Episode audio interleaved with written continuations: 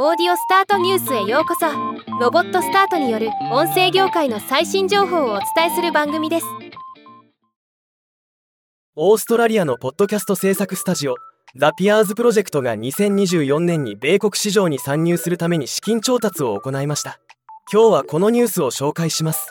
ザ・ピアーズプロジェクトは2018年にフォーブス誌の30歳未満の30人にリストアップされたミッシェル・アキデノール氏が設立したオーストラリアで唯一かつ初の女性経営のバイポック主導のポッドキャスト制作スタジオです。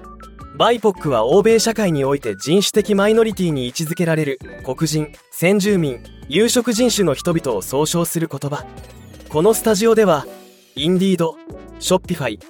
アリババなど世界中のブランド向けにポッドキャストを制作し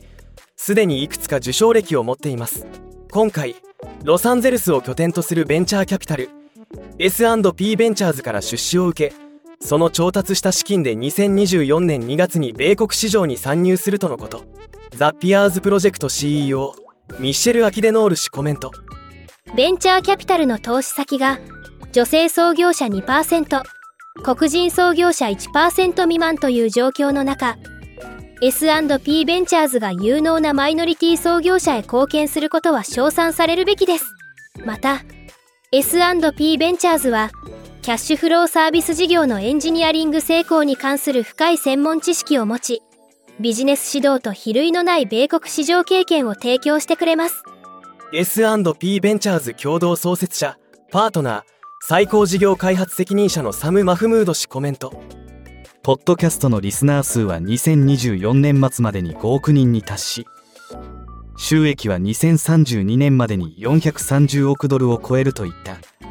企業がポッドキャストを活用する大きな機会があることを証明するデータがあります。ミッシェル・アキデノール氏のリーダーシップのもとザ・ピアーズプロジェクトは全米のブランドがポッドキャストを制作できるよう戦略的に支援し顧客との信頼忠誠心信頼性を築きブランドをより高いレベルに拡大できるようにします。今後ますます質の高いブランデッドポッドキャスト番組が増えそうですね。ではまた。